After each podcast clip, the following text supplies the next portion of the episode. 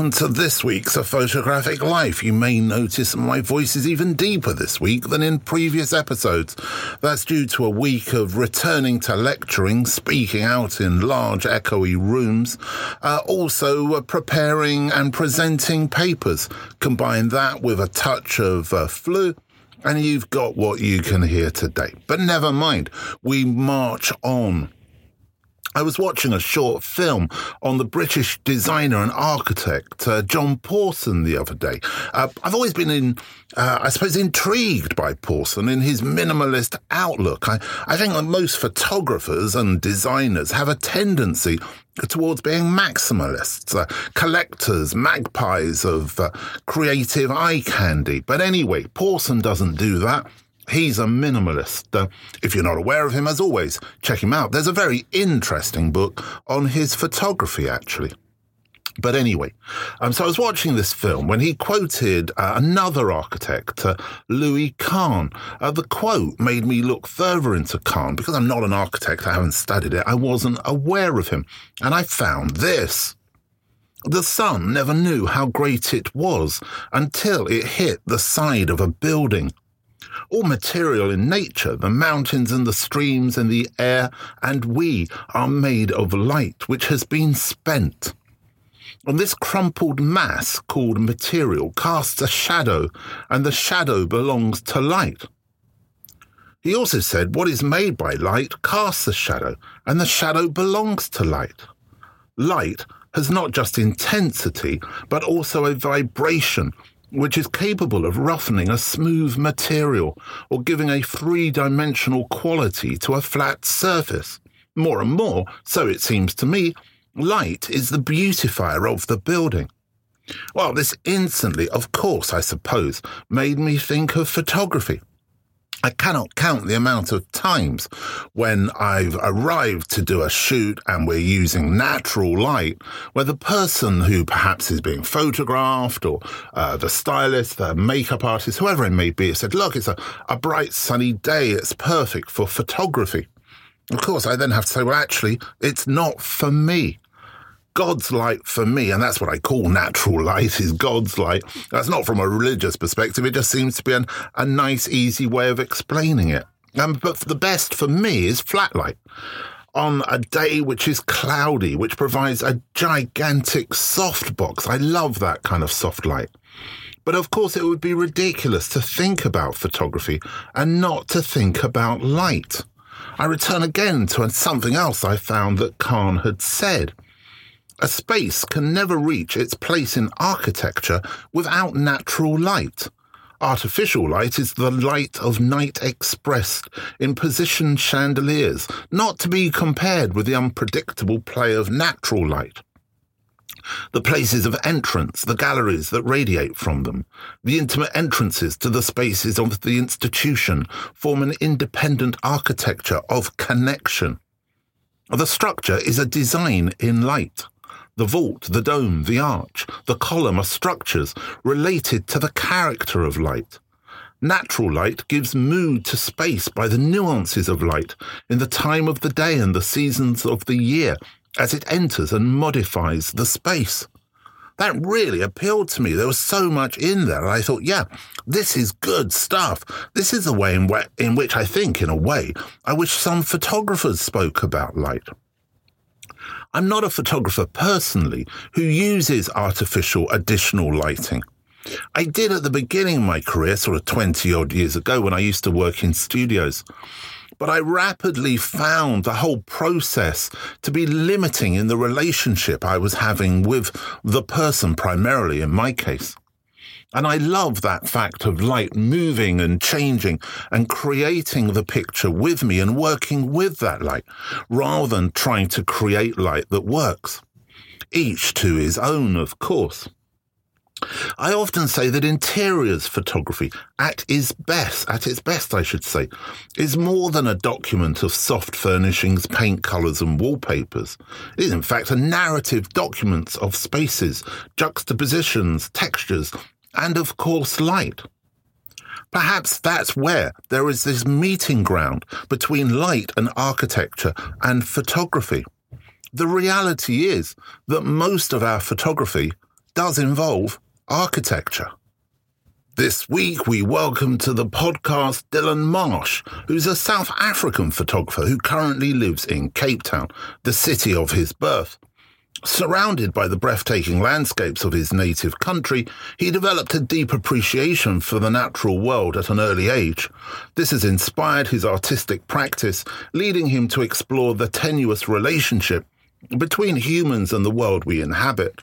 The range of subjects he focuses on is varied, from macro photos of seeds that hitch rides using hooks and barbs to aerial photographs of giant patterns ploughed along the desolate west coast of South Africa.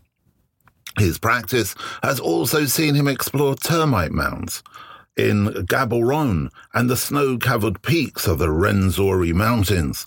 However, he is perhaps best known for his series, For What It's Worth, in which he combines photography and computer generated elements to examine the impact that the mining industry has had in his home country. Marsh has exhibited his work internationally and is currently working on several new pod- projects, I should say, that he plans to publish as books. I'm just going to have a sip of coffee to help my throat whilst we listen to Dillon. Hi, my name is Dillon Marsh, and this is a brief description of what photography means to me. I can trace my interest in photography back to my childhood and to the endless hours that I spent creating super realistic paintings. Uh, these were paintings that were based off of National Geographic photos and the like. Later, I would also produce surrealistic paintings, but again, I would try to replicate the realistic aesthetics of photography in these. It was always clear to me that I wanted to be an artist, and from an early age, it was an important means for me to establish self worth. I am quite a shy and reserved person, and I don't typically like being the center of attention. This means that by creating artworks that gain recognition, I can then feed off that a little bit and feel somewhat fulfilled. As a result of the paintings that I did, I got accepted into an undergraduate fine art degree, and it was only then that I really started to critically examine exactly what my interests were. This led me to realize that it was photography and not painting that appealed to me most. Uh, relatively speaking, photography is such an immediate and effortless image creation tool. It is also a fantastic tool for creating order from chaos. I am a keen observer of the world around me, but I often feel quite overwhelmed when trying to process everything in real time.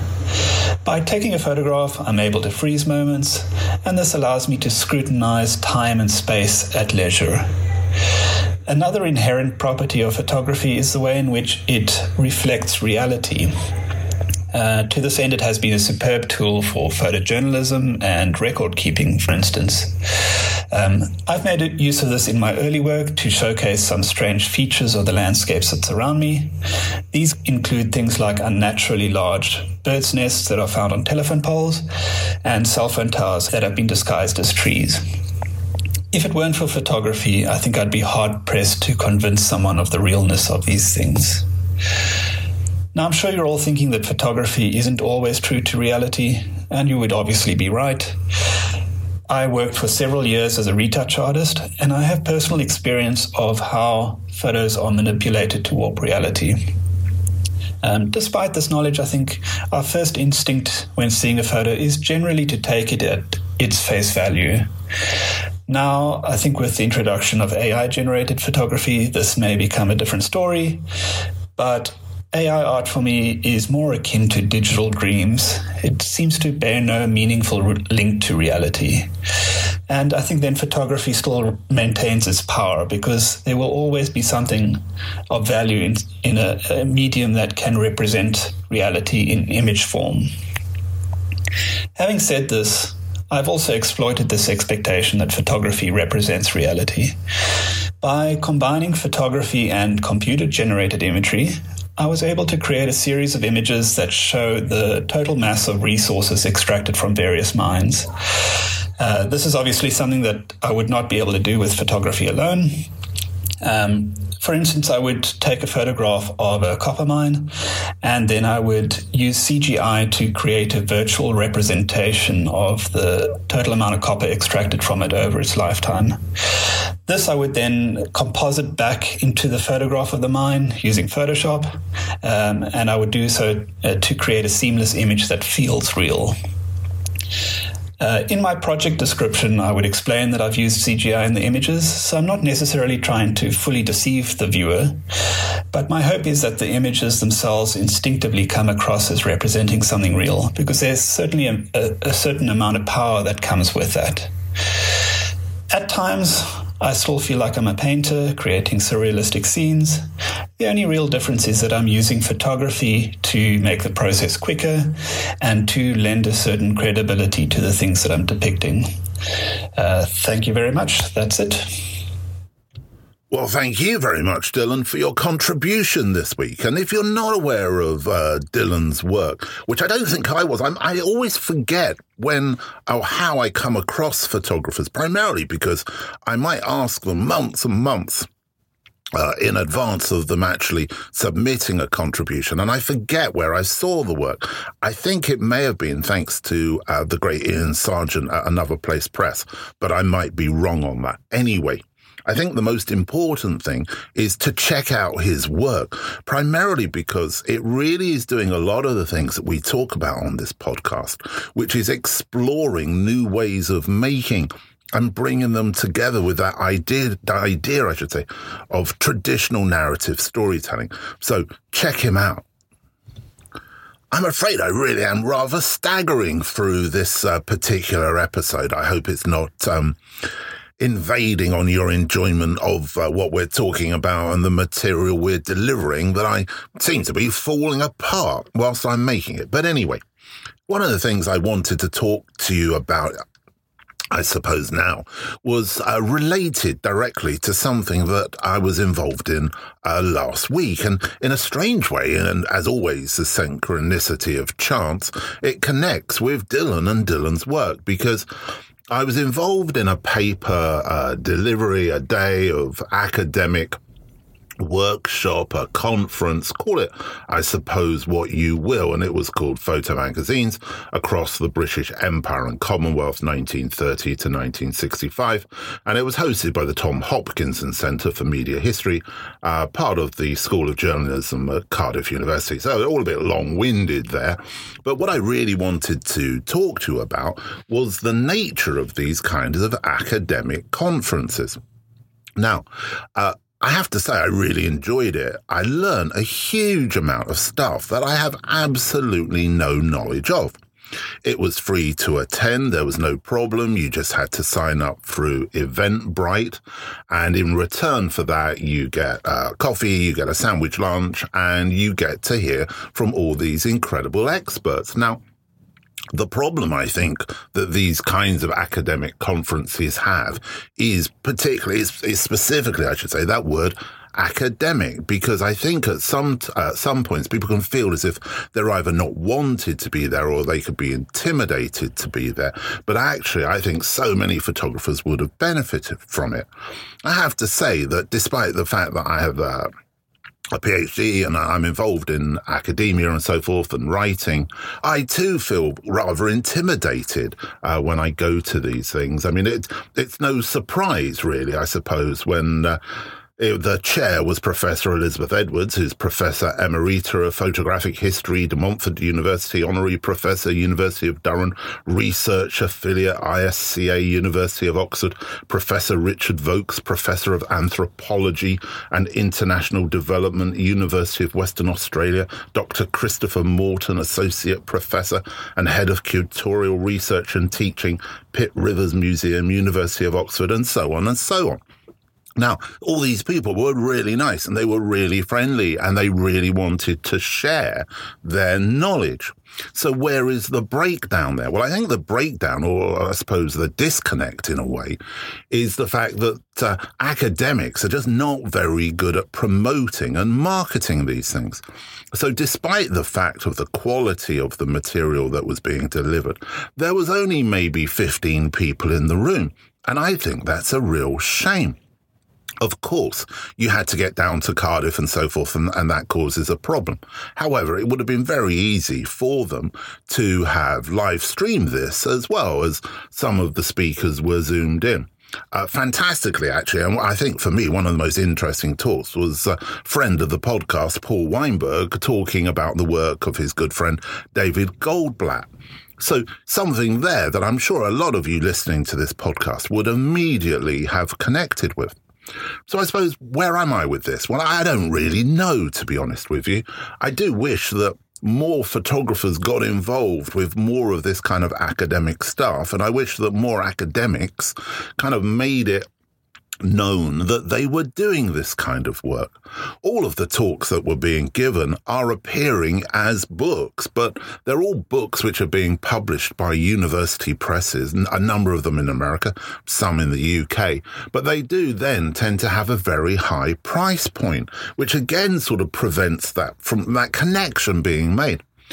So I saw a lot of great stuff. I saw a lot of great stuff and heard a lot of stuff that I can follow up on, and I'll probably share with you anyway. Um, but I do, I suppose, in a sense, this is a call out to any of you academics who are listening to this podcast. Please don't ignore the photographic community because they're the very people that you're researching.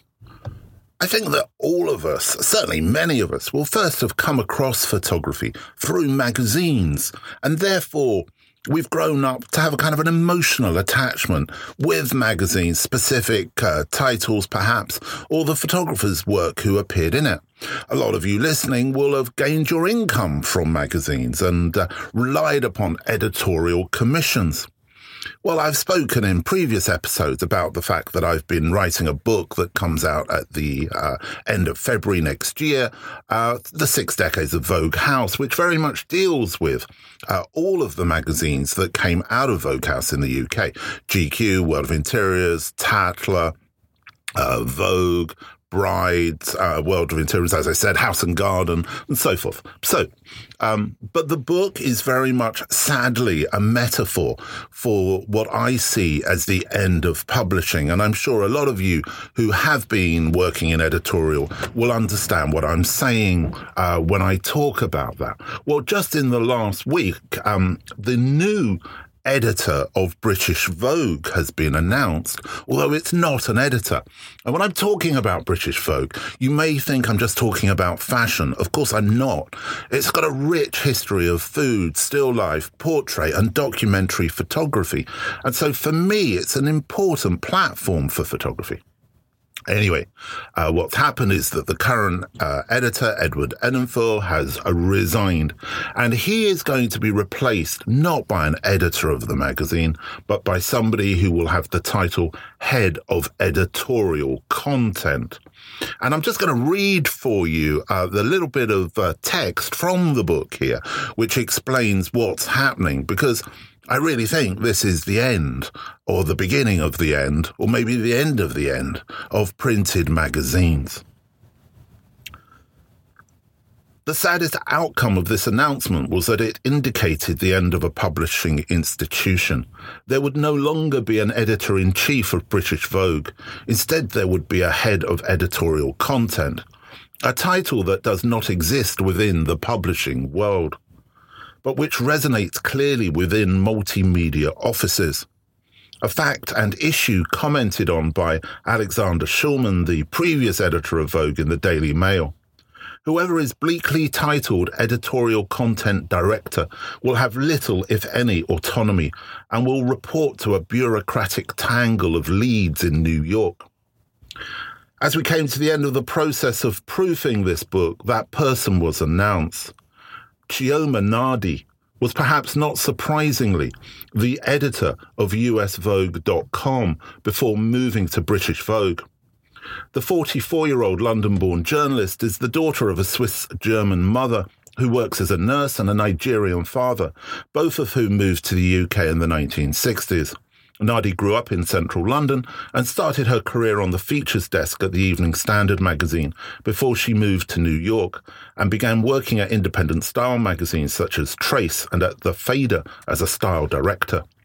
In 2010, she joined Vogue and began working on the magazine's website, writing for the magazine and presenting its podcast. In a 2023 interview with The Guardian, she, Guardian, I should say, she stated that her focus will be on digital storytelling and keeping Vogue interactive with readers. In a statement offered to the press on the announcement of her new position, she further indicated where her priorities would lie. I'm looking forward to engaging a loyal and inspired digital community that is energized by our access, point of view, and storytelling. In her own statement, Anna Wintour added that Nnadi had proved herself as being adept at speaking to our digital audience and has found ways to extend Vogue's reach, authority, and influence across all of our platforms. There was no mention of the importance of the printed magazine by either of them. Take care.